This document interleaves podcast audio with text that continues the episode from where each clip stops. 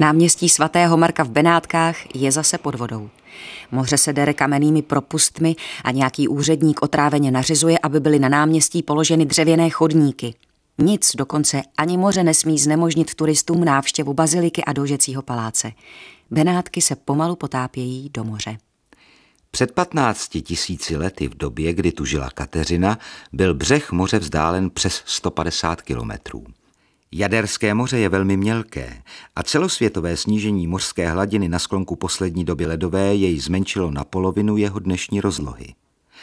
Kateřina se mohla vydat suchou nohou z dnešního chorvatského Splitu do italské Ankony. Žila na rozlehlé zalesněné planině, která se odsud rozpínala až k Alpám a zahrnovala široké údolí řeky Pádu od dnešní Bolonie po Milán a Turín. Kdyby to bylo chladněji, převládla by zde otevřená tundra, jíž by se proháněli divocí koně, zubři, soby a mamuti. Díky jižní poloze zde ale bylo tepleji a les tu přežil. Zdejší lesy se podobaly těm tařiným. Byly jedna velká spižírna, pokud člověk věděl, kde hledat a byl ochoten na obživu vynaložit trochu námahy. Byly však mnohem rozlehlejší a řídká lidská populace byla rozptýlena na mnohem větší ploše. Lidé zde stále žili v tlupách a ty se spojovali a putovali nekonečnými hvozdy pospolu. Kateřinina tlupa se usadila na severním okraji mohutného lesa, tam, kde se téměř dotýkal prudkých svahů předhůří Alp. Pro Kateřinu byly jejich zasněžené vrcholky, jež se tyčily nad zalesněnou nížinou a mohutné ledovce mnohem rozsáhlejší než ty dnešní, vzdáleným a nedostupným světem. Už od malička byla krásná. Plavé vlasy, zelenohnědé oči. A nebylo jí ještě ani patnáct, když otěhotněla. Otcem dítěte byl kamarád jejího staršího bratra. V létě před očekávaným porodem se tlupa přesunula do hor lovit kozorožce a kamzíky. Její partner neměl s životem v horách mnoho zkušeností a nebyl zvyklý na lov ve vyšších nadmořských výškách. Plížil se přes převis ke skupince kamzíků, které chtěl překvapit a vyplašit, aby spadly ze skály dolů. Sám však ztratil půdu pod nohama a zřítil se do stometrové propasti. Vždycky to byl sebevědomý a vychloubačný mladík a tak jeho smrt tlupu spíš rozčílila, než zarmoutila. Když měl své skupině začít vracet, co do něj za mnoho let péče vložila, vlastní nedbalostí se zabije. Rozlobená byla i Kateřina. Jeho hloupost ji postavila do nepříjemné situace. Zanedlouho porodí dítě a bude na ně úplně sama. Proto se pevně rozhodla co nejdříve si najít náhradu. Holčička přišla na svět koncem října. Tou dobou se už tlupa vrátila z hor a svou obživu zase hledala v okolních lesích. Bylo to krásné děťátko s velkýma tmavýma očima po otci, ale Kateřina k němu od začátku přílišnou náklonost necítila. Značně ji rozčilovalo už jenom to, jak holčička sála její prsy. V každém projevu své dcerky, v úsměvu, ve způsobu, jakým mávala rukama, viděla Kateřina ozvěnu jejího nezodpovědného a zlořečeného otce. Nakonec po dlouhých čtyřech letech mohlo být dítě plně odstaveno. Kateřina zakrátko poté, co odstavila své první dítě, otěhotněla podruhé. Když se dítě narodilo, matka je vzala do náruče a opatrně podala vyčerpané rodičce.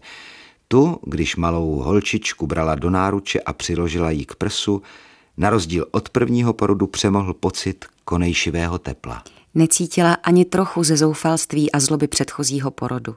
Třeba, že se ocitla v mnohem zoufalejší situaci než před lety, neobjevil se u ní ani náznak odmítavého postoje. Její vztah k druhé dceři byl naprosto odlišný. Pro takovou proměnu nebylo žádné logické vysvětlení, ale nebylo pochyb, že Kateřinin život se od základu změnil. O dítě se starala velmi svědomitě. U své matky je nechávala jen když musela jít do lesa nazbírat něco k snědku. Dokonce se zlepšil i její vztah k první dceři. Už v ní neviděla jen břemeno, mlýnský kámen uvázaný kolem krku, ale začala se k ní chovat jako opravdová matka. Žádný zjevný důvod pro tuto náhlou změnu tu nebyl, ale její následky byly nadmíru uspokojivé. Otec ani bratr už neměli nic proti tomu živit jeden hladový krk navíc, zejména když Kateřina začala opět pracovat v lese. Příštího léta se opět vydali na sever a Kateřina je dokonce požádala, aby jim mohla pomáhat při lovu vysoko v horách. Byla tmavá noc. Měsíc už dávno zašel a Kateřina seděla s matkou u ohně. Obě děti spaly, starší dcera měla hlavu položenou na matčině klíně a mladší měla ustláno hned vedle ní. Kateřina se už také chystala k spánku, když jakoby se v lese necelých deset metrů od ohně něco pohnulo. Les byl stále ještě nebezpečný, v noci se v něm vydávali na lov rysy, vlci a medvědi. Prohlédala očima les, kam až dohlédla, ale ničeho dalšího si nevšimla. A tak si lehla a usnula. Následující noc se situace opakovala. Po několika minutách si už byla jistá, že mezi balvany leží něco šedivého. Pak se to zase pohnulo. Jenom trošku, ale Kateřina si toho všimla. Znovu tím směrem napřela zrak. S nataženými packami tam nehnutě ležel dospělý vlk. Kateřina pronikavě vykřikla. Zvíře sebou trhlo a zmizelo v temnu lesa. Vyděšená Kateřina utíkala do bezpečí k ohni. To už ale byli všichni vzhůru a připravovali se na útok z temnoty. Když se trochu uklidnila, vyprávěla jim, co viděla. Bylo velmi neobvyklé, aby se vlci objevili tak blízko lidského tábořiště. Všude kolem jich bylo spousta. Dalo se to tušit podle nespočetných zavití, která ozvěna nesla daleko do tmavých údolí. Další noci, když vlk opět tiše ležel na téže travnaté plošince před velkými balvany, museli změnit názor. Zdálo se, že je sám. Jeden z mužů se k němu pomalu přibližoval. Vlk zůstal na místě, dokud od něj nebyl na dvacet metrů a pak docela klidně odběhl kousek dál do tmavého lesa. Co pak asi to zvíře chtělo? Určitě na ně nepřišlo zaútočit, ale proč by tam jen tak leželo a pozorovalo je? Všechno se opakovalo i další noci. To už se do tábora vrátil Kateřinin otec a bratr a na ramenou nesl každý z nich uloveného kamzíka. Za chvíli už byla zvířata rozporcována a tucet kusů masa se opékalo na rožni nad ohništěm. I když ho nikdo neviděl přicházet, vlk se opět vrátil. Kateřinin otec vzal do ruky kus syrového masa, do druhé oštěp a pomalu se přibližoval ke zvířeti. To kývalo hlavou ze strany na stranu, jako by se rozhodovalo, zda utéci nebo nikoli. Dvacet metrů od ležícího vlka položil Kateřinin otec oštěp na zem a přikrčil se k zemi. Pomalu postupoval kupředu a něco tichým hlasem říkal, dokud se ke zvířeti nepřiblížil na nějakých sedm metrů. S každým krokem byl vlk neklidnější, ale zatím neutekl. Pomalu, bez rychlých pohybů, hodil Kateřinin otec kus masa k vlkovi a stejně pomalu se začal vracet, oči stále upřeny na zvíře. Když už byl skoro u ohně, vlk se zvedl, přišel k masu, rychle je očichal, uchopil do zubů a odběhl s ním do lesa. V tichém úžasu se všichni několik vteřin jen dívali jeden na druhého a pak vypukla živá debata. Jeden z mužů slyšel, že se prý něco podobného stalo před mnoha lety v táboře východně v horách, ale že tomu nikdo nevěřil. Nikdo nedokázal vlkovo chování rozumně vysvětlit. Několik dalších nocí se vlk vracel na stejné místo a bral si jídlo, které mu hodili. Pak se začal objevovat i ve dne a někdy sledoval lovce na cestě do hor. Když se o šest týdnů později Kateřinin otec a bratr vraceli z dalšího úspěšného lovu, opět cítili, že je někdo sleduje. Otočili se, uprostřed stezky stál známý vlk a vedle něho se batolila dvě štěňata. Takže to nakonec nebyl samec, ale fenka. I s mláďaty je následovala do tábora a usadila se nedaleko svého starého místa. Proto tedy přicházela na návštěvu k lidem. Vycítila, že by jí mohli pomoci se scháněním potravy pro její mláďata.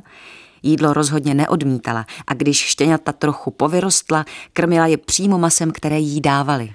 Po několik dalších týdnů se z vlčice stal stálý společník tlupy a děti si v lese hrály s jejími štěňaty.